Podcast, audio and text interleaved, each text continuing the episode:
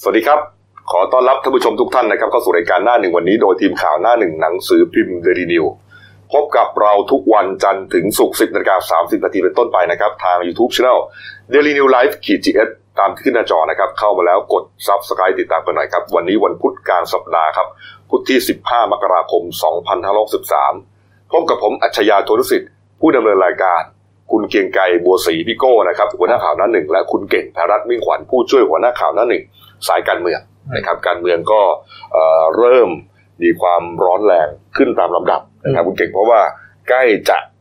ถึงเรียกว่าจุดไขแม็กของการเมืองใน เรียกว่าสมัยประชุมสภานี้ก็คือการอภิปรายไม่ไว้วางใจนะครับก็เรียกว่าเสียงปีเสียงกองการเมืองก็เริ่มดังขึ้นนะครับ แต่ว่าคดีที่เรายังต้องตามต่อเนี่ยนะครับ เรียกว่าตามมาเป็นสัปดาห์แล้วล่ะนะครับคดีเอ่อฆ่าชิงทองที่ลบบุรีนะครับ หลังจากที่เอ่อโจรที่แต่งตัวรัดกุมมากเนี่ยนะครับ แล้วก็ เข้าไปชิงทองในห้างทองโอโรล่าในห้างโรบินสันนะครับฆ่าผู้เสียชีวิตฆ่าผู้ผู้บริสุทธิ์ไปนะครับเสียชีวิตไปสามรายด้วยกันนะครับหนึ่งในจำนวนนั้นก็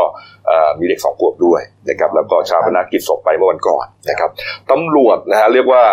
ระดมกำลังกันในหลายหน่วยงานนะฮะลบบุรีเองนะครับภาคหนึ่งนะครับรวมถึงตำรวจจากกองปราบจากส่วนกลางก็ลงไปด้วย เรียกว่า ไม่รู้กี่ร้อยนายจะพันนายแบบไม่รู้นะทหารด้วยผมว่าทหารด้วยนะทหารด้วยนะเรียกว่าปูพรมกันเอ่อตรวจสอบในทุกเอ่อแหล่งต้องสงสัยนะครับในทุกจุดเลยนะครับ รวมถึงเอ่อพยานต่างๆ วัตถุพยานพวกเอ่อปืนนะครับเอ่อเอ่อกล้องเก็บลำเอ่อกล้องเก็บเสียงนะที่เราเรียกกันว่าไซเลนเซอร์ เสื้อผ้า รถจักรยานยนต์ พวกนี้ฮะก็คือเอ่อตำรวจเขาก็ส่งทีมไป เรียกว่าไปแบ่งงานกันครับถูกต้องครับ บางส่วนก็ไปตามพวกกล้องวงจรปิดเรียกว่าแทบจะพลิกแผ่นดินกันเลยใช่ฮะใช่ครับก็ปรากฏว่านะครับเมื่อวานนี้ฮะเอ่อความคืบหน้านะครับทางพันตำรวจเอกขชาติทรงสุภาพนะครับครับผู้กำกับการสพเมืองลบบุรีนะครับก็อ่าบอกว่าตอนนี้เนี่ยนะฮะก็กระจายกำลังกันไปในทุกจุด นะครับเรียกว่าทำงานกันหนักหน่วงมากนะครับตำรวจเนี่ยนะครับรวมถึงข้าราชการอื่นๆที่ที่เกี่ยวข้องเนี่ยนะฮะก็ในส่วนของอาวุธปืนนะครับเขาบอกว่าผู้ผู้ที่ใช้ปืนในลักษณะนี้ในพื้นที่เนี่ยเขาสแกนมาแล้วมีประมาณ 300 กระบอกด้วยกัน แต่คัดกรองจนสุดท้ายฮะเหลือเข้าข่ายที่จะมาใช้ก่อเหตุในครั้งนี้ 13 กระบอกฮะโอ้ สุดยอดเลยนะแคบลงมาแล้วครับเออนะฮะนะฮะวิธีการที่เขาสแกนกันเนี่ยนะครับ ก็คืออ่ากระสุนปืนนะกระสุนปืนปลอกกระสุนปืนที่พบในที่เกิดเหตุเนี่ยฮะมันจะต้องเข้ากันได้นะฮะเข้ากันได้กับปลายกระบอกปืนนะครับนะครับพวกนี้เนี่ย มันเป็นหลักฐานทางนิติวิทยาศาสตร์ที่บางทีเอ่อหลายท่านอาจจะไม่เข้าใจนะครับ มันก็เหมือนกับลายนิ้วมือของมนุษย์เนี่ยฮะที่คนคนหนึ่งเนี่ยจะไม่เหมือนกันฮะอาวุธนะปืนแต่ละกระบอกก็ไม่ไม่เหมือนกันนะเวลาหมุนกระสุนปืนมันหมุนเกี่ยวออกมาเนี่ยครับอ่ามันทำให้เกิดร่องรอยเนี่ยไม่เหมือนกัน แล้วมันเอาไปเทียบกันได้ ว่าออกมาจาก ปลายกระบอกปืนกระบอกไหน นี่ฮะนี่นี่เป็นจุดหนึ่งที่สำคัญเนี่ยนะก็ 13 กระบอกที่ที่เข้าข่ายเนี่ยนะครับ ก็ทางตำรวจก็จะได้นำอาวุธปืนทั้งหมดไปเทียบเคียงกับหัวกระสุนปืนที่แพทย์ผ่าตัดออกมาจากร่างของผู้เสียชีวิตนี่ฮะนี่ครับในส่วนของรถจักรยานยนต์เนี่ยนะครับยามาฮ่าฟีโนสีแดงคาดดำเนี่ยนะฮะก็เร่งตรวจสอบอยู่เหมือนกัน อันนี้อันนี้มีมีหลายคันอยู่นะฮะมีหลายคันอยู่ นะครับนี่ฮะอ่าส่วนสาเหตุนะครับสาเหตุของการก่อเหตุในครั้งนี้ครับตำรวจยังพุ่งเป้าไปที่การมุ่งชิงทรัพย์มากกว่าอย่างอื่นอืมนะฮะเพราะว่าเนื่องจากก่อนหน้านี้เนี่ยมีการพูดกันถึงขั้นว่าเอ๊ะเป็นเรื่องชู้สาวหรือเปล่าอืมนะฮะมีการคนร้ายเนี่ยยิงใส่อ่าอ่าพนักงานร้านทองผู้หญิงอะสี่นัดเออสี่นัดเนี่ยมันเหมือนกับมีความแค้นอะไร คือจะต้องเอาให้ตายประมาณเนี้ยเนี่ยนะขออภัยนะครับ ก็ก็เลยตั้งข้อสังเกตกัน แต่ว่าทางตำรวจเนี่ยเขาพุ่งเป้าครับว่าว่าน่าจะเป็นเรื่องของการชิงทรัพย์มากกว่านะครับนี่ฮะนี่ครับ ในส่วนของเออเมื่อวานนี้ครับนักข่าวก็ไปถามคุณพลเอกประวิตรวงษ์สุวรรณนะครับ รองนายกรัฐมนตรีเกี่ยวกับเรื่องนี้นะฮะเอ่อท่านประวิตรก็บอกว่าน่าจะมีความชัดเจนภายในหนึ่งถึงสองวันนี้โอ้แสดงว่าอาจจะคือคือคนทำงานเนี่ยเขาก็ต้องรายงานนาย แน่นอนนะเขาต้องรายงานท่านนายกท่านรองนายกแน่นอน แสดงว่าบิ๊กป้อมอาจจะรู้อะไรมาบางอย่าง พอนักข่าวทราบอย่างนี้ฮะนักข่าวที่ส่วนกลางทราบอย่างนี้ ก็เลยส่งซิกไปให้นักข่าวที่อยู่ในพื้นที่ที่ที่ลบบุรีครับ ไปสอบเค้นมาที่ไปถามมาหน่อยว่ามันเกิดอะไรขึ้น มันจับกลุ่มผู้ต้องสงสัยหรือยังนะครับ ก็มีรายงานมาออกมาเลยฮะชัดเจนนะครับ บอกว่าอ่าตามแนวทางการสืบสวนครับ ชุดที่ไขคดีสามารถแยกแยะ นะฮะจนได้ผู้ต้องสงสัยแล้วสามรายด้วยกันอืมนะฮะนี่ฮะฟังให้ดีนะครับ ได้ผู้ต้องสงสัยแล้วสามรายด้วยกัน และได้เชิญมาสอบปากคำเรียบร้อยแล้วด้วยโอ้โอ้โหนี่ฮะขณะนี้อยู่ระหว่างรอผลตรวจทางนิติวิทยาศาสตร์ มาประกอบเพื่อความชัดเจนอืมสามรายนั้นเป็นใครบ้างครับ คนแรกนะฮะเขาบอกเป็นลูกชายของนักการเมืองท้องถิ่นคนหนึ่งฮะอืมอ่านักการเมืองท้องถิ่น ไม่ต้องพูดถึงฮะเป็นผู้มีอิทธิพล นะครับอืมถ้าเราเอ่อโดยหลักการทั่วไปเนี่ยนะครับ ก็อายุระหว่างประมาณสัก37ถึง42ปีครับครับอ่าหนุ่มคนนี้ครับเขาบอกว่าใช้ชีวิตเสเพ ชอบการเล่นเกมอืมอ่าเล่นเกมครับ แล้วก็ชอบขี่รถจักรยานยนต์บิ๊กไบค์นะฮะเคยประสบอุบัติเหตุ ได้รับบาดเจ็บบริเวณขาที่เหมือนกับว่าทำให้เดินไม่ถนัดอะอ๋อนี่ฮะแล้วก็ชอบชอบถึงขั้นคลั่งไคล้การยิงปืนนะฮะ แล้วก็ชอบใช้ของแพงชอบใช้ของแพงครับแต่ว่าชีวิตครอบครัวล้มเหลวอืมโอ้โหนี่ฮะคนที่สองครับเป็นใครฮะเป็นทหารนอกราชการครับ ยศจ่าสิบเอกครับ คนนี้มีความเชี่ยวชาญคล่องอ่าคล่องแคล่วว่องไวในการใช้อาวุธปืนนะฮะแล้วก็มีความคล่องตัวในการอ่าเคลื่อนไหวอย่างสูงครับ แต่มีปัญหาเรื่องหนี้สินการพนัน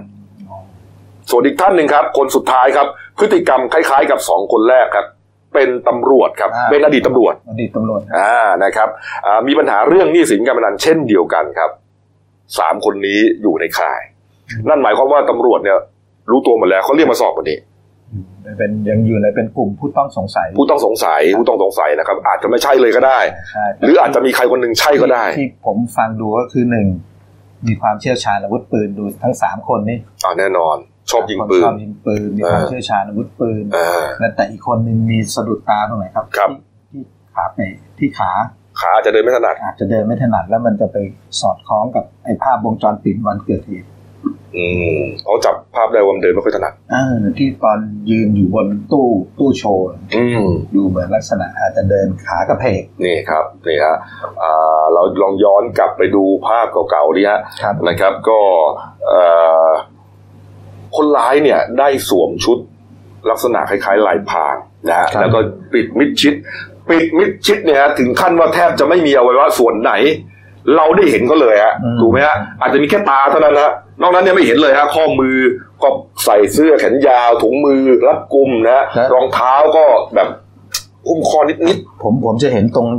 หลังลำคอเขาตอนก้มนิดเดียวเนี่ยจะเห็นแค่ช่วงๆนั้นเดียวอะตอนที่อยู่บนตู้อะแสดงว่าเห็นทรงผมเขาเนี่ยอ่าจะจะเห็นเนี่ยจะมีอ๋อจังหวะหนึ่งด้าน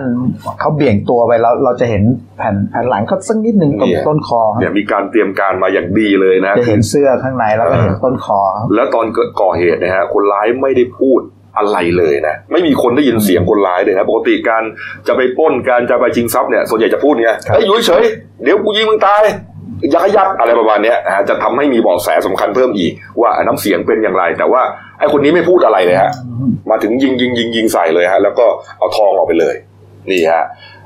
เมื่อกี้ผมพูดถึงเรื่องเสื้อผ้านะครับครับเขาก็ไปตรวจสอบครับว่ามีร้านจำหน่ายเสื้อผ้า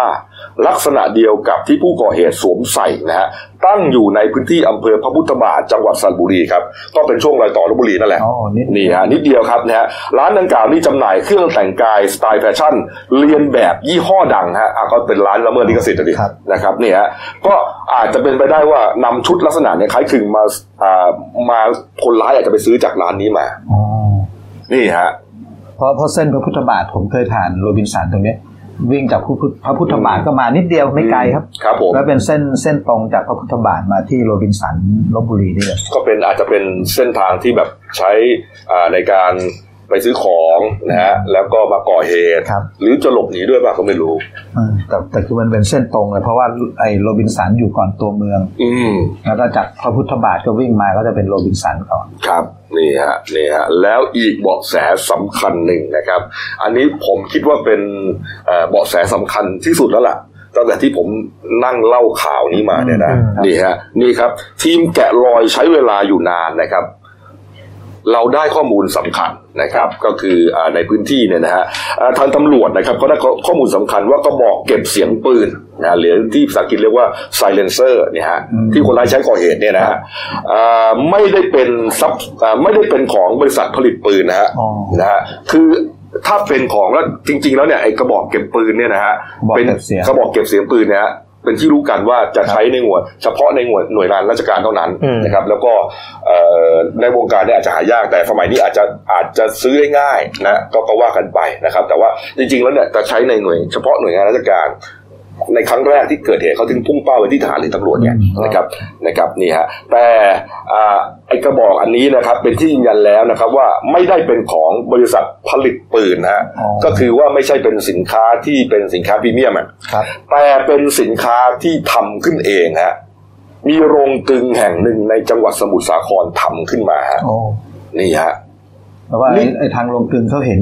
ลักษณะรูปร่างใช่ รู้เลยว่า เป็นแหล่งที่เขาผลิตอ่าคนทั่วไปนะท่านผู้ชมทั่วไปที่ไม่ได้อยู่ในวงแวดวงปืนเลยอะอาจจะนึกไม่ออกว่า มันรู้เลยเหรอวะรู้แค่นี้รู้เลยเหรอวะแต่จริงๆแล้วคนที่เขาอยู่ในวงนี้เขารู้ฮะกลุ่มผู้เชี่ยวชาญถูกต้องครับก็ดูรู้ฮะเหมือนกับวงการพระเห็นนิดเดียวรู้เลยว่าพระใคร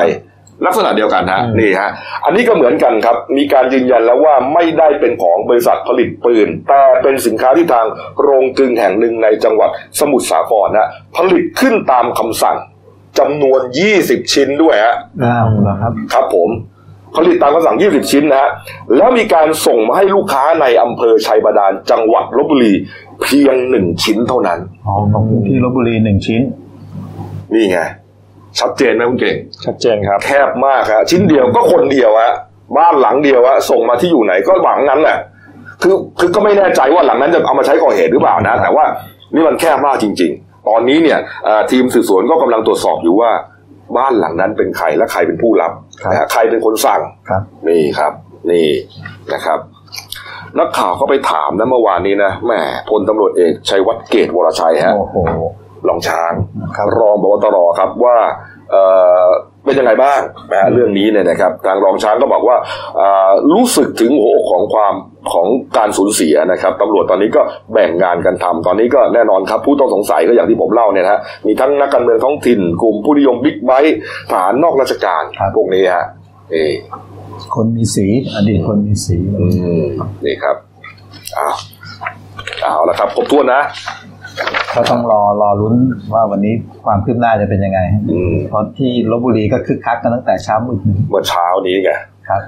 ปกติก็ไม่เช้าขนาดนี้นะเมื่อเช้านี้รู้สึกตั้งแต่ตีสี่เลยนะอ่าอืมเออทีมทีมตำรวจเนี่ยเขาไประดมปล่อยแถวกันอะอ่าที่โรงแรมเอ่อโรงเรียนอะไรนะโรงพี่พี่บูบุลญพี่บูลพี่บูลวิทยาลัยอ่าที่กลางเมืองเลยอะกลางเมืองริมทางรถไฟอะครับผมนะครับนักข่าวเขาพยายามตามอยู่อ่าแต่เหมือนกับ เหมือนกับหลบเลี่ยงอะก็ไม่อยากให้นักข่าวตามนะเราก็เข้าใจอะนะครับ ก็เขาก็ทำงานกันอย่างหนักหน่วงมากรอรอดูแถลงข่าวช่วงสายๆเนี่ยนะครับใช่ครับเอาละครับอะมาดูเรื่องการบ้านการเมืองหน่อยนะครับ ที่คนเมื่อวานนี้นะครับ เราไปดูภาพ น่ารักน่ารักก่อนแล้วกันนะครับ ก่อนที่จะมีการประชุมคณะรัฐมนตรีครับเมื่อวานนี้ครับที่ทำเนียบรัฐบาลนะฮะพลเอกประยุทธ์จันโอชานายกรัฐมนตรีและรัฐมนตรีกลาโหมนะครับ เป็นประธานการประชุมครมครับ แต่ก่อนจะเข้าประชุมฮะก็มีบรรดาเรียกว่าอีเวนต์ต่างๆเนี่ยนะฮะพา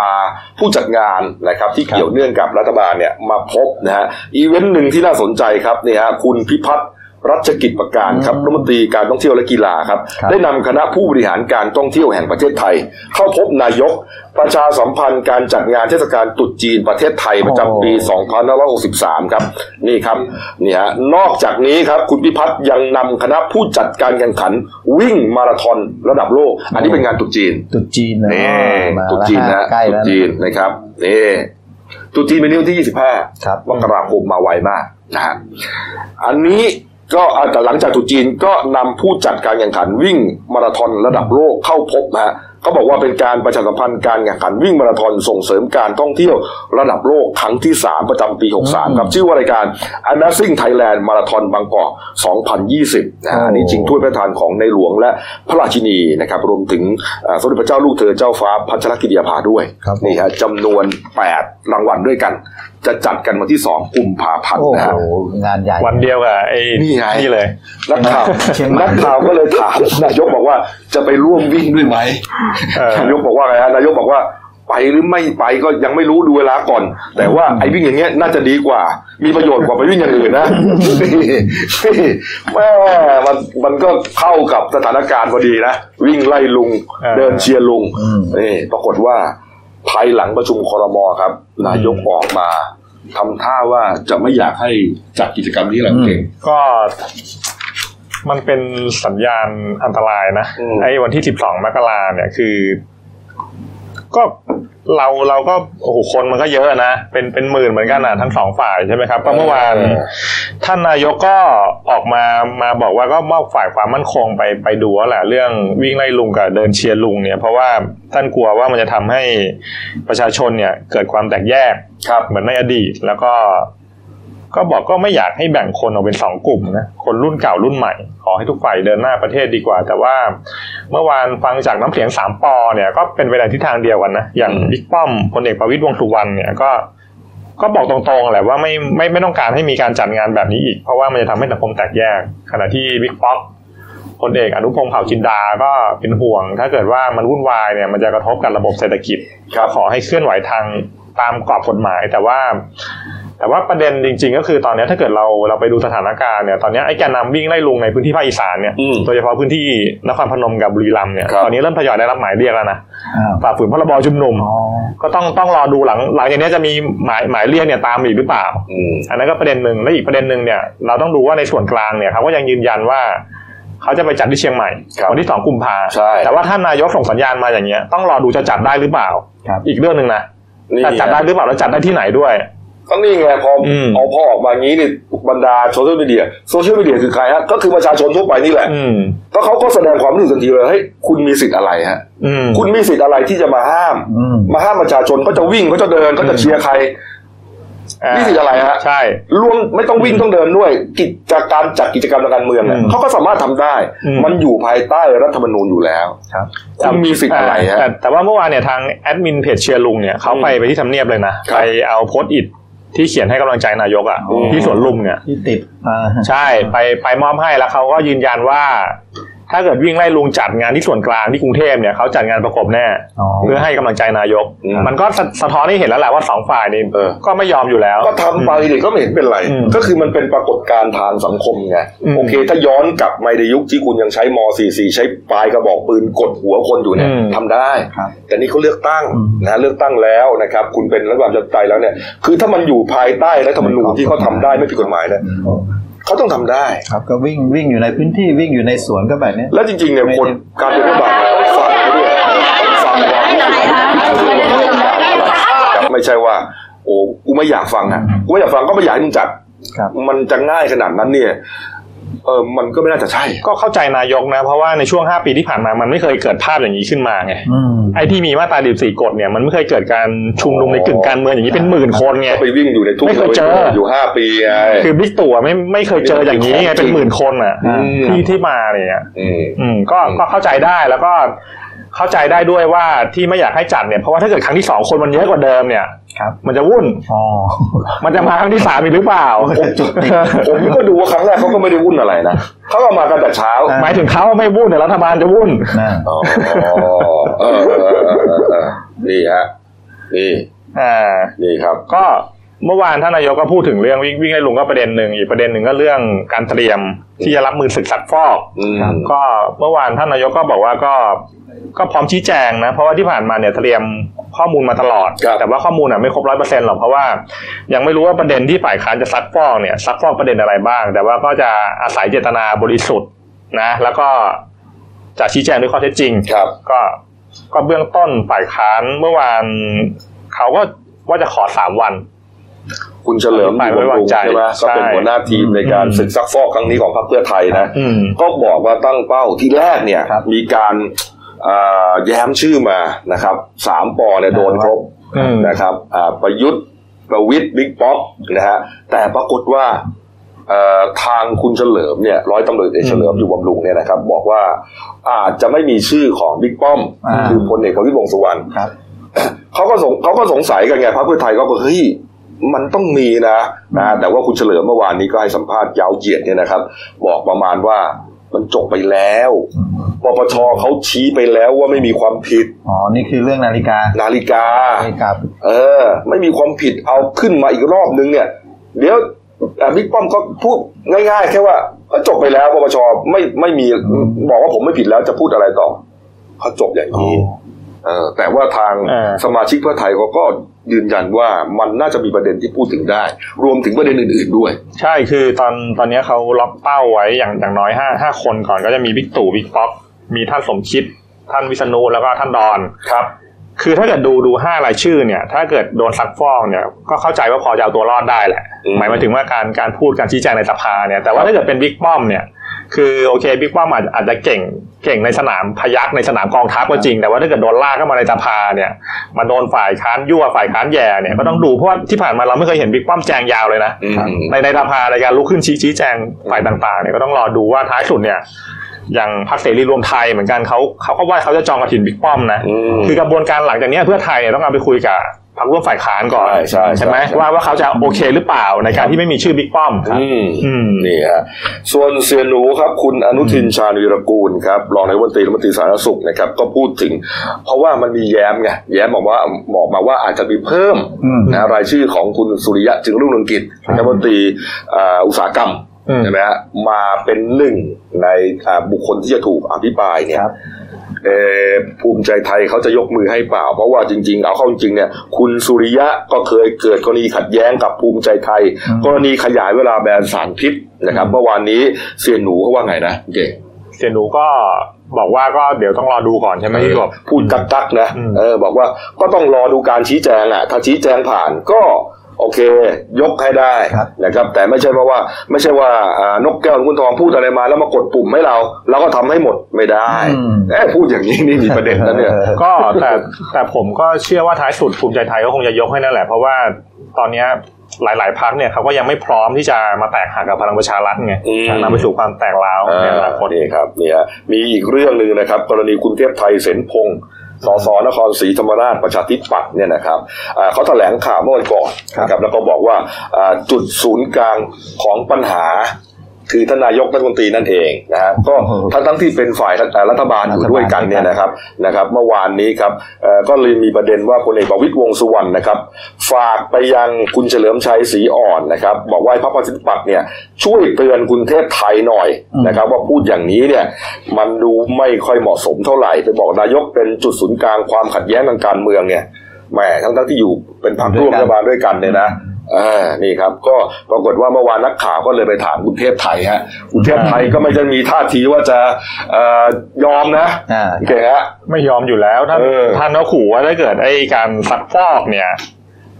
มีหลักฐานมีใบเสร็จเนี่ย ก็ก็พร้อมลงลงมติสวนนะไม่ถึงโหวตไม่ไว้วางใจ อืมอ่านี่นี่เขาบอกว่าจะส่งคนมากำลาบตัวเองเนี่ยนะผมบอกว่าเขาบอกว่า ตนเองเนี่ยทำหน้าที่ในฐานะสสฮะไม่ได้เกี่ยวข้องกับการโจมตีรัฐบาลนี่ครับ แล้วก็พลเอกประวิตยเนี่ยต้องเคารพความเห็นต่างของสมาชิกด้วยอืมไม่ใช่ว่ามีอำนาจอะไรแล้วมาสั่งการหันซ้ายหันขวาได้ ยืนยันว่าการแสดงความคิดเห็นของตนไม่ทำอ่าไม่ได้ทำผิดมติพักและก็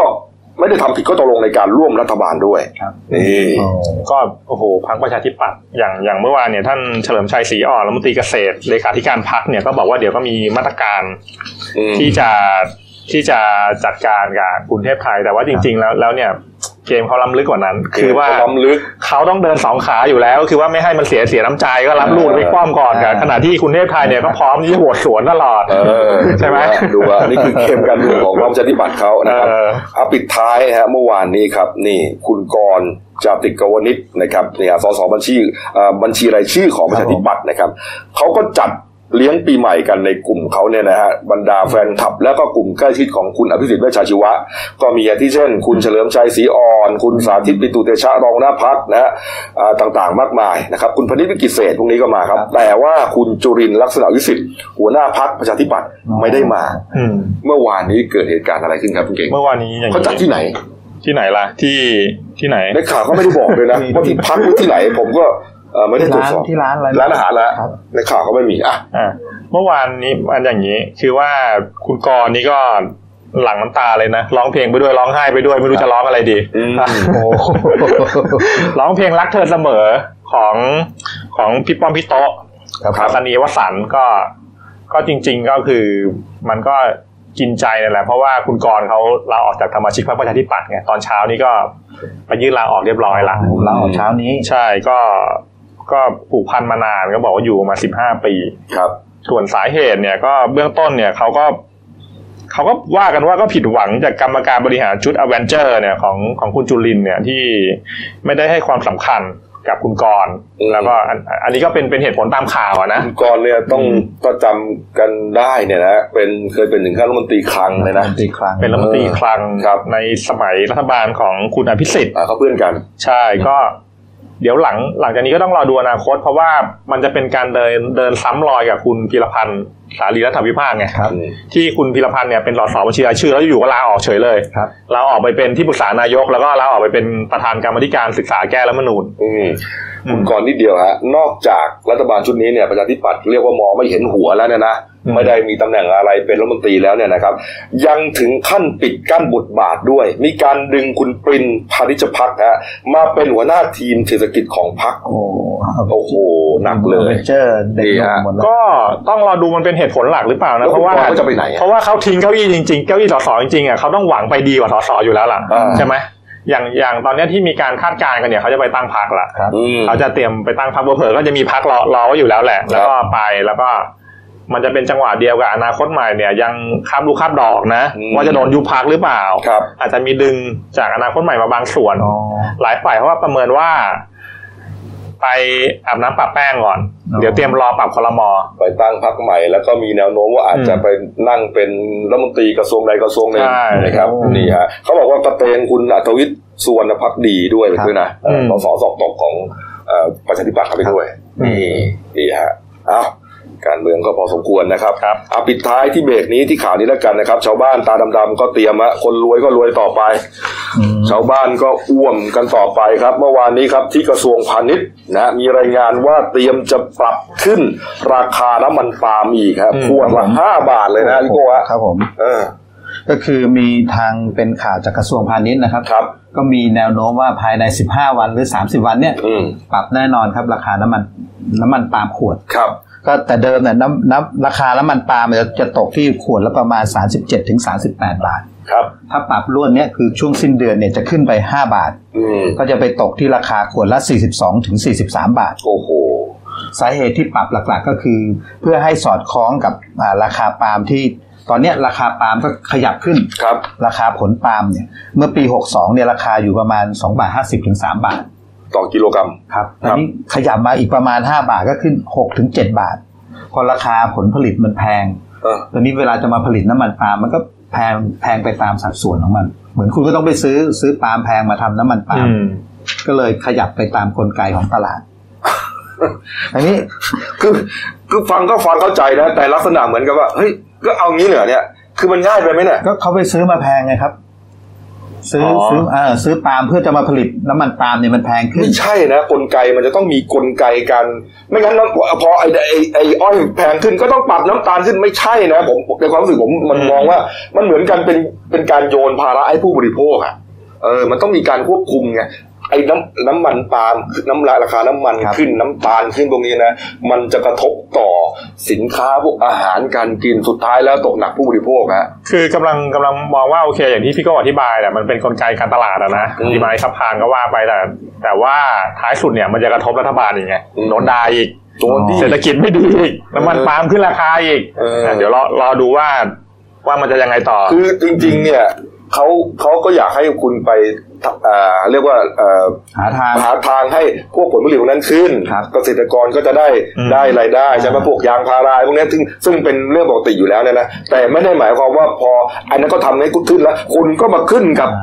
ไอ้บรรดาสินค้าพวกนี้ในมุมมองผมอย่างคุณกบพูดก็คือเหมือนอะเกษตรกรเขาขายปาล์มได้ราคาแพงแล้วเอออะก็ปล่อยเขาเออ แต่ไอ้ที่ผลิตราคาน้ำมันปาล์มนี่ก็คือเราก็ต้องไปหาทางควบคุม เออนะฮะมันเป็นหน้าที่ของกระทรวงพาณิชย์อ่าของกรมการค้าภายในกรมการค้าภายในอะไรพวกนี้ไงอืมแต่ตอนนี้อันนี้มันเป็นเพียงแค่รายงานข่าวนะครับเออเออแต่หลังจากที่มีรายงานข่าวเนี่ยทางกรมการค้าภายในเขาก็บอกว่าได้ไปหารือกับผู้ประกอบการ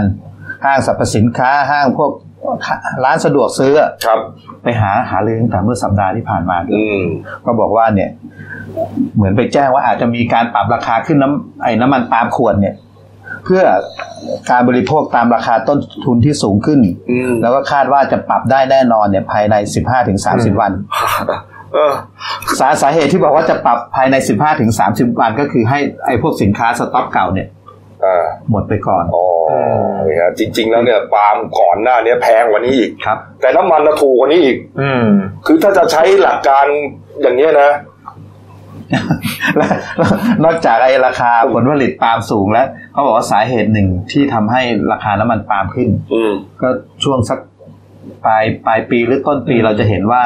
ทางรัฐบาลก็คือทางปตทแล้วก็ทางอ๋อรัฐบาลมารณรงค์ครับ การใช้น้ำมันดีเซล B10 อ๋อ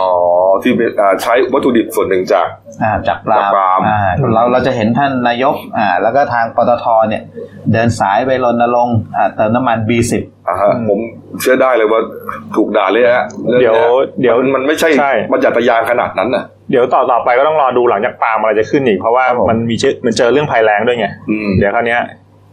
ข้าวยากหมากแพงของแท้คอยรอดูเนี่ยอ่าเดี๋ยวเดี๋ยวฟังทางของครับที่บดีกรมการค้าภายในเมื่อวานก็ให้สัมภาษณ์ครับพอหลังจากมีกระแสข่าวว่าจะขึ้นทางสื่อก็เลยต้องไปสัมภาษณ์อืมก็ทางคุณวิชัยโภชนกิจ อธิบดีกรมการค้าภายในก็ให้สัมภาษณ์ว่า คือไม่อยากให้ผู้บริโภคเนี่ยตื่นตระหนกกับราคาน้ำมันปาล์มขวดที่อาจจะเพิ่มขึ้น คืออาจจะมีการปรับขึ้นจริงเพื่อสอดคล้องกับต้นทุนที่สูงขึ้น ครับ ก็เลยอยากให้ผู้ผู้บริโภคเนี่ยเข้าใจอืม แล้วก็อย่างหนึ่งได้เป็นการช่วยเหลือเกษตรกร เพราะก่อนหน้าเนี้ยที่ผ่านมาเนี่ยชาวสวนปาล์มได้รับความเดือดร้อนจำนวนมาก เดือดร้อนกันมาหลายปีแต่นี้พอราคาไอ้ราคาปาล์มขึ้นก็เหมือนว่าทางเกษตรกรก็ได้ได้อานิสงส์จากนี้ด้วยครับ แล้วก็ทางกรมการค้าภายในก็แนะมาว่าครับถ้าน้ำถ้าน้ำมันปาล์มขวดขึ้นราคาฮะทำไมฮะให้เลี่ยงอ่า มันไม่ได้มีน้ำมันปาล์มอย่างเดียวอ๋อเราก็ไปใช้น้ำมันที่ราคาถูกกว่าน้ำมันปาล์มก็จะมีน้ำมันเนี่ย น้ำมันถั่วเหลือง น้ำมันลำข้าว น้ำมันองุ่นอะไรพวกเนี้ยอ๋อเราก็ไม่ไม่ไม่จำเป็นต้องไปใช้ซื้อน้ำมันปาล์มก็ได้ อืมหรือแม้กระทั่งน้ำมันหมูอ่าก็คือปรับปรับครับเปลี่ยนถ้ามันปาล์มแพงคุณก็อย่าเพิ่งไปใช้ปาล์มคุณก็ไปใช้น้ำมันลำข้าวน้ำมันอะไรแบบโอ้ยนี้ไปถ้าก่อนอืมทางนี้ผมก็เป็นอธิบดีได้นะไม่และแต่ทางอธิบดีแกเขาบอกว่า ถ้าถ้าตรวจสอบเจอพวกร้านค้าที่ไปกักตุนเนี่ยเพื่อจะรอว่า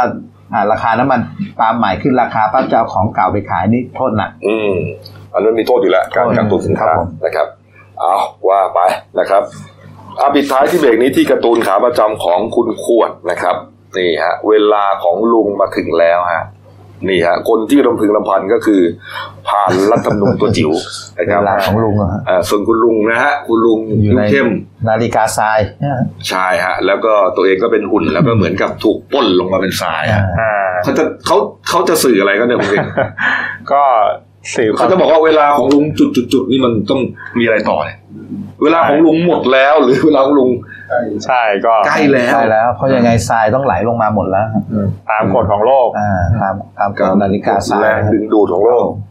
นะครับ ตอนนี้ก็ต้องยอมรับจริงนะรัฐบาลเขา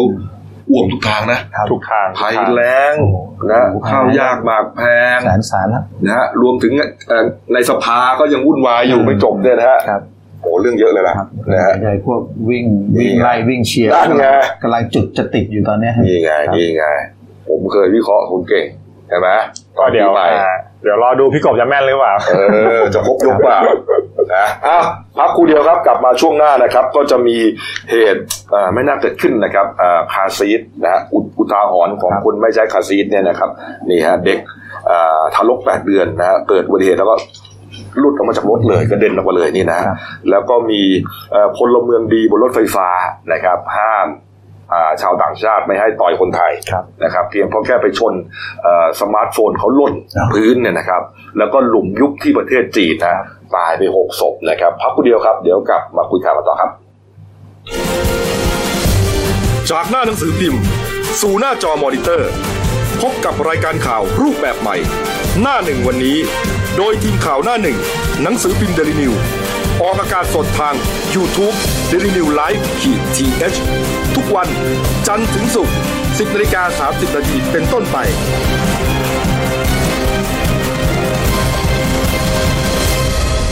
แล้วคุณจะได้รู้จักข่าวที่ลึกยิ่งขึ้น จากหน้าหนังสือพิมพ์ สู่หน้าจอมอนิเตอร์ พบกับรายการข่าวรูปแบบใหม่ หน้าหนึ่งวันนี้ โดยทีมข่าวหน้าหนึ่ง หนังสือพิมพ์เดลิวิวออกอากาศสดทาง YouTube d e l i n e w l i v e ขีดทีเทุกวันจันทร์ถึงศุกร์10นาฬิกา30นาทีเป็นต้นไป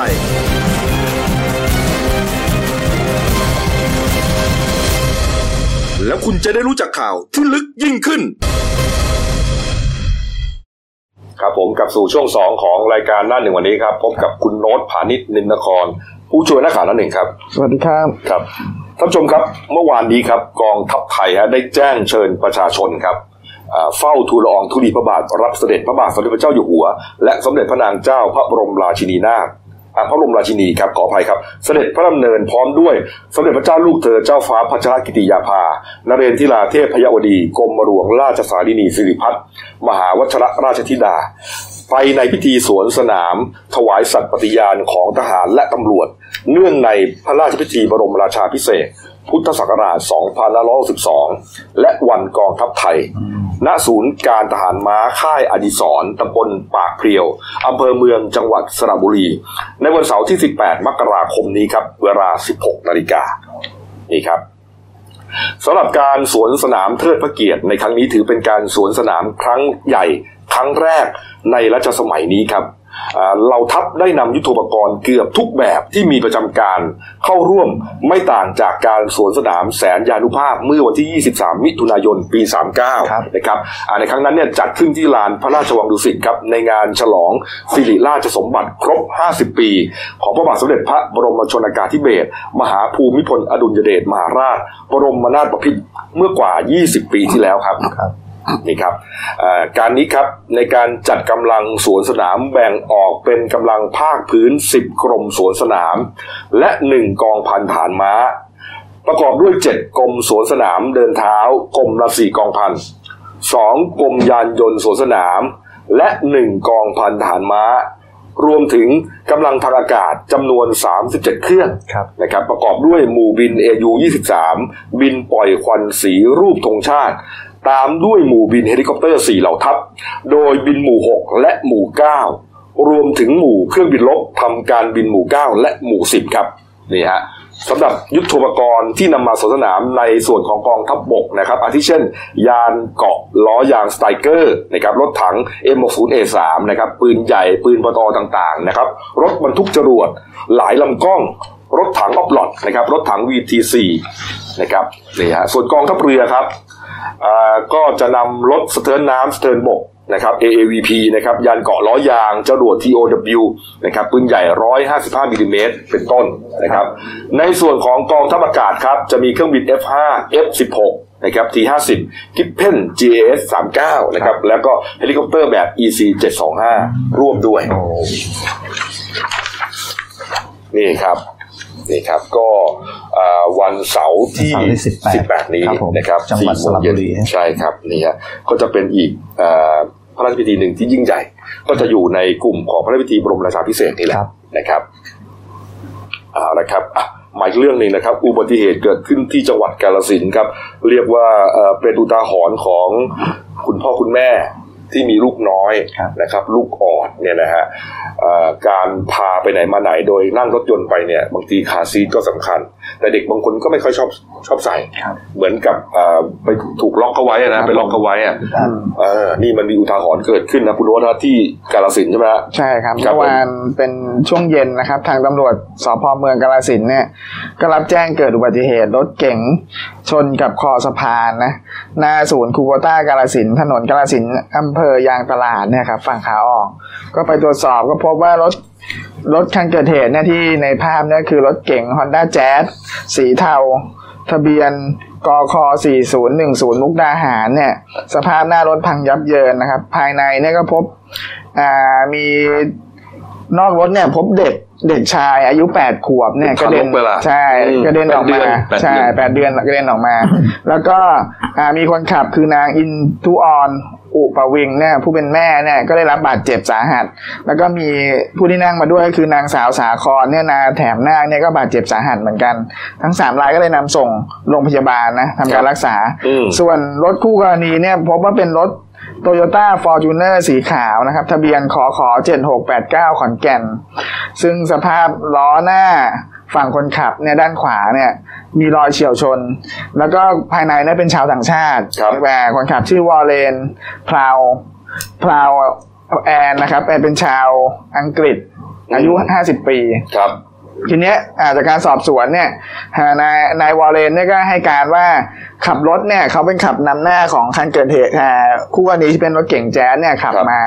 อ่าระหว่างทางเนี่ยมันมีซากสุนัขเนี่ย ตายอยู่กลางถนนอืมเขาก็เลยหักหลบกะทันหันอืมทำให้รถเก๋งแจ๊สเนี่ย น่าจะเป็นจังหวะที่พยาอ่าแซงขึ้นหน้า ก็เลยตกใจหักแล้วทำให้รถเสียหลักเนี่ยอืมก็เลยเกิดการอุบัติเหตุเฉียวชนและรถเก่งเนี่ยอืมพุ่งไปชนกับเสาไฟครับฟ้าคอสะพานข้างทางครับก็เกิดอุบัติเหตุสลดแอบไม่อ่าได้รับบาดเจ็บนะครับเนี่ยฮะปัญหาก็คือว่า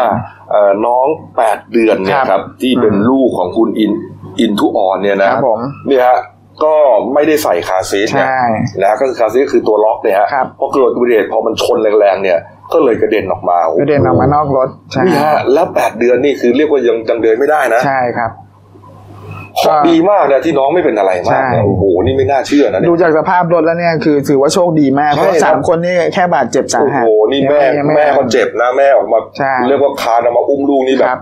ร้องไห้อืมโอ้โหเคราะห์ดีมากครับครับนี่ฮะโอ้โห นี่ฮะใช่ถือเป็นอุทาหรณ์เลยนะคครัรับบนี่ฮะคนที่มีลูกอ่อนลูกน้อยเนี่ยนะฮะก็อืมเอ่อควรจะที่จะต้องเอ่อมีคาร์ซีทไว้ครับนะเพราะว่ามันจะมีตัวเข็มขัดเนี่ยที่ที่รัดไว้ล็อกไว้เออป้องกันกระเด็น ทีนี้พอไม่มีปุ๊บเนี่ยจังหวะเบรกหรือชนเนี่ยก็พุ่งออกมาเลยอ่าหลายคนอาจสงสัยว่าใช่ทำไมแล้วก็ใช้เข็มขัดนิรภัยของรถใช่ไม่ได้ใช่เพราะว่าไม่ได้เด็กเนี่ยเอ่อเขาตัวเล็กไปไงครับในเข็มขัดนั้นมันสำหรับอืมผู้ใหญ่ไงมันตีมันเอาไม่อยู่ใช่มันหลวมไปครับ นะครับเอาเอาละครับอะมาอีกเรื่องหนึ่งครับ มีคลิปเมื่อวานนี้ช่วงบ่ายๆเย็นๆนะครับ มีคลิปออยู่ในโซเชียลมีเดียนะครับ โดยเฉพาะยิ่งอยู่ใน Facebook ของเพจ l e s k i l Addict นะครับ l e s k i l Addict นะครับนี่ฮะ ก็เป็นคลิปวิดีโอที่เกิดขึ้นนะครับ อยู่บนรถไฟฟ้าสายสีน้ำเงินครับ ก็เป็นภาพคลิปเหตุการณ์นะครับ เหมือนกับว่า เป็น เหมือนกับมีชายต่างชาติคนหนึ่งนะกำลังจะทำร้ายคนไทยคนหนึ่งอืมที่เป็นตัวเล็กๆนะคนตัวเล็กหน่อยนะครับนี่ฮะแต่ว่ามีคนไทยอีกคนหนึ่งฮะสวมเสื้อเหลืองจะเห็นชัดเลยฮะพยายามห้ามนี่ฮะห้ามไว้ห้ามไว้คือคือพยายามกันไว้ เพราะว่าถ้าอ่าชาวต่างชาติเนี่ย ทำร้ายอันเนี้ยคนคนที่คนที่เสื้อลายเห็นไหมตัวเล็กเนี่ยครับอ่าเนี่ยเขาพยายามหนีวนไปวนมาอยู่แล้วนะคนขาสั้นนะครับอ่าเนี่ยเนี่ยกางเกงขาสั้นเหมืนี่อนเด็กเลยนะเด็กเหมือนเหมือนผู้ใหญ่ที่ตัวเล็กหรืออาจจะเด็กๆนะฮะเด็กๆเด็กยังโตผู้ใหญ่โตไม่เต็มวัยเนี่ยนะฮะนี่ฮะก็พยายามหนีคนเสื้อเหลืองก็พยายามกันอยู่นะครับครับคนที่อยู่ในรถไฟฟ้าด้วยกันเนี่ยก็อ๋อถ่ายผู้ใหญ่คลิปไว้นะครับ เรื่องราวมันเป็นยังไงครับ ว่าเอ๊ะทำไมมันเกิดอะไรขึ้นมีความขัดแย้งอะไรกันนะฮะตอนนี้เราต่อสายเอ่อไปยังไอ้พ่อหนุ่มเสื้อเหลืองคนนี้เลยนะคุณนิรันดรพวงแก้วนะครับ สวัสดีครับ คุณนิรันดรครับครับสวัสดีครับครับ ผมเอ่อเหตุการณ์ที่เกิดขึ้นนะฮะเอ่อเกิดขึ้นในรถไฟฟ้าเลยครับเอ่อรถใต้ดินหรือว่ารถรถ BTS ฮะเป็นใต้ดินครับผมเป็นใต้ดินครับเอ่อตอนนั้นคุณนิรันดรจะนั่งจากไหนไปไหนครับ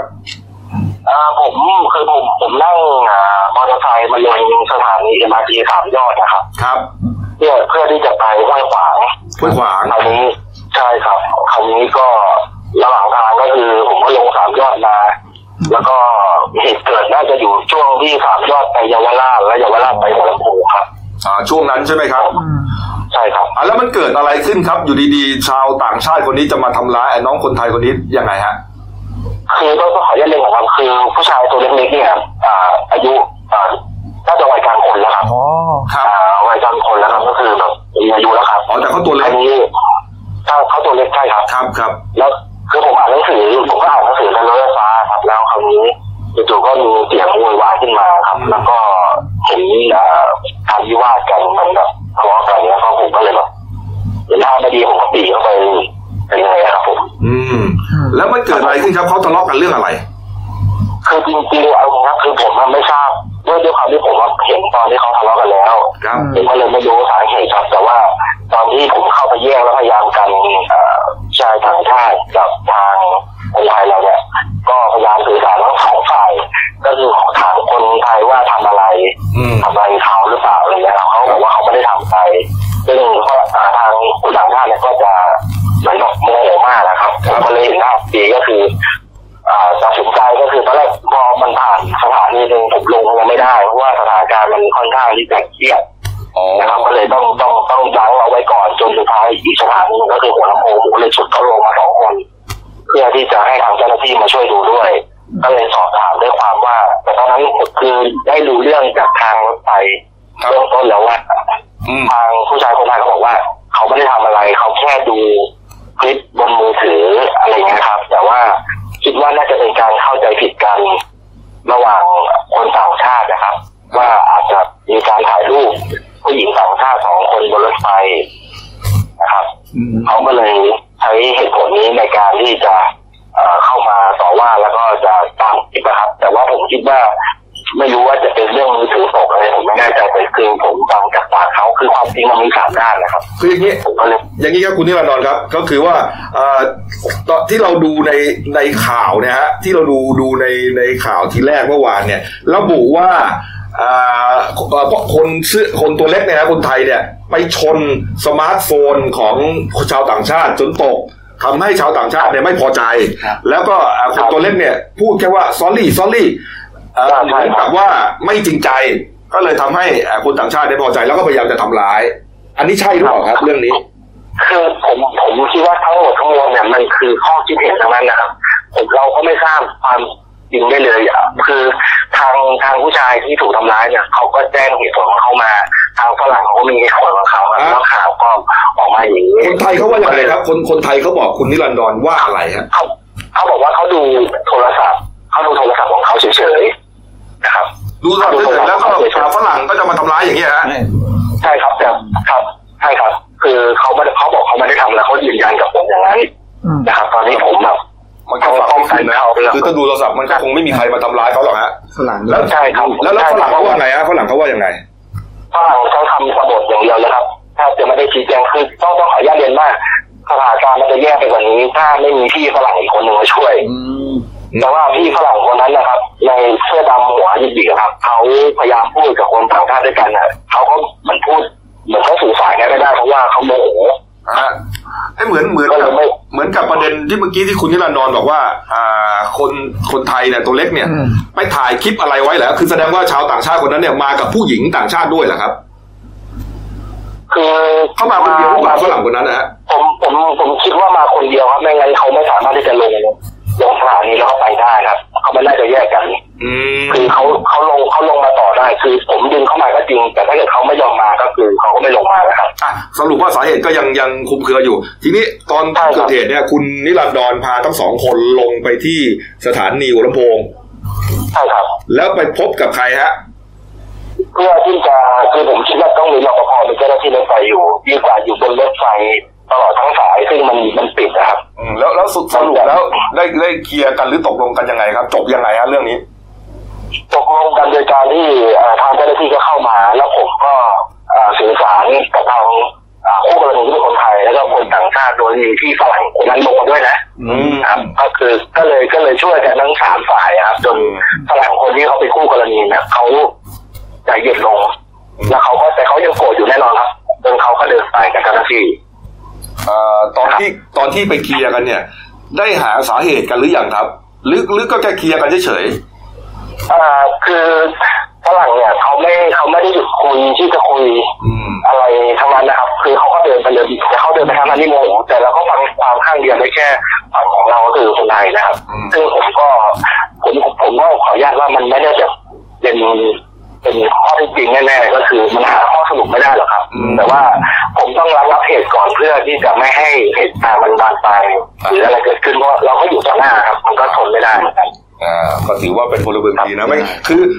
อารมณ์ณตอนนั้นเนี่ย ถ้าคุณนิรันดรไม่ไปขวางไปห้ามเนี่ยอาจจะเกิดอะไรขึ้นครับในความรู้สึกของคุณ คือถ้าดูจากคลิปเนี่ย สังเกตว่ามันก็มีการเอ่อถึงเนื้อถึงตัวครั้งหนึ่งอืมนั่นก็คือครั้งเดียวผมคิดว่า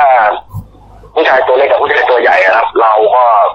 ไม่รู้เหมือนกันนะครับ แต่ผมคิดว่าควรจะไปก่อนเพราะมันอยู่ต่อหน้าเราจังเออๆนะครับก็อาจจะอาจจะโดนต่อยนะพูดตรงๆนะอาจจะบาดเจ็บได้ ครับผมเพราะว่าเขาค่อนข้างที่จะโมโหรุนแรงเอ่าละครับรุนแรงเอามากละครับครับเอาละครับขอบคุณมากครับ คุณนิรันดรครับขอบคุณมากครับครับยินดีครับขอบสวัสคุณดีครับครับนะฮะครับคุณนิรันดรดวงแก้วครับเป็นพลเมืองดีครับ ดีดีฮะในสังคมก็ต้องมีพลเมืองดี คนไทยก็ก็ พูดไม่ไม่ไม่ไม่ชัดนะอืมไม่ได้ทำอะไรแล้วเขาจะมาต่อยคุณทำไมอะใช่ไหมเออเออดูฮะเอาสรุปแล้วก็ยังหาสาเหตุไม่ได้นะแต่ว่าเอ่อในในคลิปที่โพสต์ใน Facebook ของ Red School Addict เนี่ยเขาบอกว่าไปเดินชน iPhone 11 ล่วง ก็เลยทำให้เอ่อหนุ่มต่างชาติโมโหอะว่าไปเอาละครับ มาปิดท้ายที่คลิป ที่เมืองจีนหน่อยครับ เป็นคลิปเรียกว่าเอ่อน่าตกใจเหมือนกันนะครับ หลุมขนาดใหญ่ยุบกลางเมืองนะฮะอืมทำให้รถบัสทั้งคันเนี่ยครับหล่นลงไปฮะแล้วมีผู้เสียชีวิตด้วยนะโก้ครับผมครับผมก็ทางอ่าสถานีโทรทัศน์ CCTV ก็รายงานเหตุนี้ตั้งแต่เมื่อช่วงค่ำของวันที่ของวันจันทร์ที่ 13 มกราคมที่ผ่านมา เหตุเกิดตั้งแต่ตอนเย็นวันจันทร์ครับ ก็เป็นขณะไอ้รแล้วถค่อยๆดูก่อนนะนี่ฮะอ่านี่ฮะ คนก็ยืนรอรถเมย์กันอยู่เนี่ยนะแตกตื่นยุบตอนลนี้งไปเลยฮะครับยุบลงไปยุบลงไปอ่าเสาไฟแล้วก็หล่นลงไปฮะหล่นลงไปอ่าคนก็แตกตื่นฮะคือหนีครับนี่ฮะแต่ว่าเอ่อข้อดีที่มันหล่นลงไปไม่ทั้งคันนะมันก็ค้างอยู่อย่างเงี้ยขึ้แต่นมันคันมีช่วงช่วงหล่นมันมีเสียงระเบิดอ่าดังขึ้นด้วย อ่านี่ครับนี่ฮะ เดี๋ยวเราอะครับผมอ่าครับผมไอ้ไอเหตุครั้งนี้มันเกิดที่เมืองซีหนิง ครับอ่ามณฑลชิงไห่ครับประเทศจีนฮะ แล้วก็ช่วงระหว่างเกิดเหตุคือมันก็ไม่ได้ยุบอย่างเดียวนะฮะเห็นว่ามีเสียงระเบิด โอ้โหนี่ระแล้วเบิดก็ด้มีวย ควันอะไรขึ้นมาแบบนี้ฮะเออแล้วรถก็ค่อยๆ ยุบลงไปในหลุมขนาดใหญ่ ครับเบื้องต้นเสียชีวิตทันทีหกหกราย เสียชีวิตเพราะอะไรฮะ ก็ไม่น่าจะอย่างผมผมดูเห็นมีกลุ่มควันกลุ่มไฟอะไรครับ ขึ้น เราก็ไม่รู้ว่าเป็นแก๊สหรืออะไร คือถ้าแค่ตกลงไปแล้วมันค้างๆอยู่เนี่ยเพราะเพราะเพราะผมเชื่อว่าพอรถมันหล่นลงไปเนี่ย คนครับ คงอาจจะยังไม่ตกลงไปในหลุมอะครับ ก็ก็คงมันมันอาจจะเทเทไปกองกันตรงนั้นเทไปแล้วก็แค่เจ็บครับ แต่ว่าอาจจะเสียชีวิตเพราะระเบิดเลยที่ระว่าเบิดอย่างอะไรนั้นพวกเนี้ยฮะครับอ่าแล้วก็นอกจากเสียชีวิตแล้วก็ยังมีสูญหาย โอ้โหสูญหายไปสิบรายฮะครับ รวมก็คือเสียชีวิตหกเนี่ยนะฮะหมายเห็นแล้วพอขั้นตอนสุดท้ายจะเห็นว่า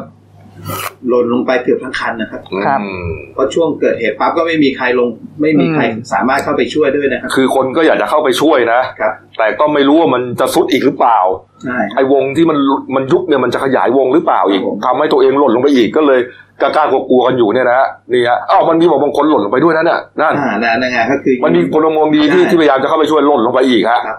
เหมือนกับหลุมมันขยายวงออกมาครับ โอ้ทีนี้ไม่เอาแล้วครับหนีกันดีกว่าอ่านั่นไงฮะตรงที่ป้ายรถเมล์เลยครับ อ่าโอ้โหนิดเดียวครับเนี่ย เลยระเบิดเลยคือมันก็ไม่รู้ว่าระเบิดจากอะไรด้วยนะเนี่ยอืมคือเหตุการณ์ที่อ่าหลุมยุบเป็นตัวที่บนถนนครับ ขนาดใหญ่ที่ที่ประเทศจีนเนี่ยเคยเกิดหลายรอบแล้วอืมอืมเมื่อปี5 2559ก็เกิดลักษณะแบบเนี้ยรถวิ่งวิ่งอยู่ก็มีเกิดการยุบตัวของถนน แล้วก็รถก็ตกลงไปอืมเสียชีวิตสามศพเกิดบ่อยนะ เกิดบ่อยแล้วก็ปี56ก็ ลักษณะเดียวกันเกิดเสียชีวิต5ศพโอ้โหส่วนสาเหตุที่ยุบตัวก็คาดว่ามันเป็นลักษณะอุโมงค์อุโมงค์น้ำอะอืมที่ใต้ถนนเราจะอาจจะเป็นอุโมงค์ท่อประปา เดี๋ยวนี้มันเป็นโพรงอืมสาธารณูปโภคเดี๋ยวนี้ลงลงดินเกือบครับครับอ่าทั้งสายไฟทั้งสายท่อแก๊สอะไรเขาก็เลยต้องขุดเป็นหลุมเป็นโพรงหลุมไปเป็นโพรงขนาดใหญ่ก็โพรงก็จะอยู่ใต้ถนน อืมแล้วก็น่าจะ ไม่แน่ว่าพื้นถนนจะบางครับหรือว่าจะเกิดการกัดเซาะการการตอนก่อสร้างถนนเนี่ยอาจจะทำไม่ได้มาตรฐานพอครับ ก็เป็นไปได้นะครับไม่อืมอาจจะมาตรฐานแต่บางจุดตรงนั้นอาจจะมีชำรุดหรือมีปัญหาลักษณะอาจจะถูกน้ำกัดเซาะครับอืม เพราะว่าเวลาฝนตกอะไรเราจะเห็นในเมืองไทยก็มีอืมเออการการกรุงจะเห็นบ่อยเคยมีครับๆรถยนต์ตกไปทั้งคันอืมก็มีฮะอืมเกิดกลางวันเวลาช่วงเกิดช่วงหน้าฝนครับลักษณะก็คือจะเห็นภาพก็คือถนนสุดอืมจาก ข้างล่างเป็นโพรงอืมเนี่ยฮะแต่อันนี้โพรงใหญ่กว่าประเทศไทยเยอะ ใหญ่เลยแล้วมีผู้เสียชีวิตด้วย ของไทยเนี่ยสุขุมวิทก็เคยยุบนะครับนะครับใช่ถ้าผมจำไม่ผิดเนี่ยใช่ยุบหลายที่ครับเออหลายที่ครับแต่ก็ไม่ถึงกันมีอุบัติเหตุร้ายแรงขนาดนี้ใช่ยุบแบบตื้นอืมนี่ฮะๆอันนี้อันนี้ยุบแบบรถบัสตกลงไปทั้งคันนะโอ้ใหญ่มากนะเขาบอกว่าเส้นผ่าศูนย์กลางของหลุมเนี่ยสิบเมตรเลยฮะครับโอ้โหใหญ่มากเนี่ยนะฮะเอาเอาละครับ มาดูหน้าหนังสือพิมพ์เราหน่อยนะครับหนึ่งดาวหนึ่งดาวที่ไม่ได้เล่าก็ อ่านี่ฮะแรงหนักฮะนี่ที่อันนี้ที่ไหนฮะลำตะคองครับอ๋อสี่คิ้วครับ ถนนอ่ามิตรภาพสายเก่าครับที่เคยวิ่งผ่านอ่าดูเนี้ยอืมพอลำตะคองน้ำลดจะเห็นเป็นเส้นถนนโป่งถนนเก่า ถนนเก่าไงถนนเก่าเขาไม่ได้ใช้แล้วครับครับผมครับผมนี่ฮะก็คืออ่าทางฝูง ก็วัวมากินหญ้ากันเลย กินหญ้ามาหาน้ำด้วยครับ ไม่ใช่กินหญ้าอย่างเดียวเออนี่แล้วเรื่องน้องออมสินนะฮะที่พ่อก็ทิ้ง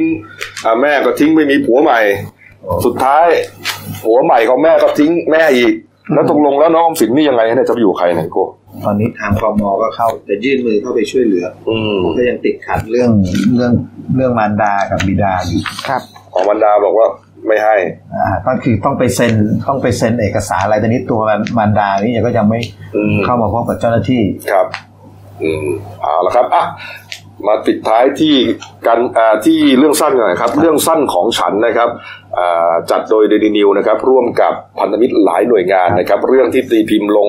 ฉบับวันพฤหัสบดีที่ 16 มกราคมนะครับอืมชื่อเรื่องว่าคะแนนนั้นจากไหนอืมนี่ฮะเขียนโดยคุณอัญชนา พรหมเคียมอ่อนนะครับอืมเรื่องราวจะเป็นยังไงนะครับ ไปหาอ่านดูน่าจะเป็นเรื่องเกี่ยวกับนักศึกษาอ่าการสในอนห้องเรียนหรือเปล่าอ่ามีโต๊ะเก้าอี้เนยนะฮะ นะครับก็ตีพิมพ์ทุกวันนะครับ ตลอดทั้งปีอ่านกันได้ครบทุกรถเลยครับครับผมอ่าแล้วครับขอบคุณนะครับ ฝากช่องมาด้วยครับเดนิวไลฟ์กีจีเอสนะครับ เข้ามาแล้วกดซับสไครต์กดไลค์กดแชร์ครับ กดกระดิ่งแจ้งเตือนด้วยนะครับ มีรายการดีๆทั้งวันและทุกวันนะฮะวันนี้หมดเวลาครับ เราสามคนลาไปก่อนขอบพระคุณทุกท่านที่ติดตามรับชมนะครับ วันนี้มาชมกันเยอะเลยนะครับ ลาไปก่อนครับ สวัสดีครับครับ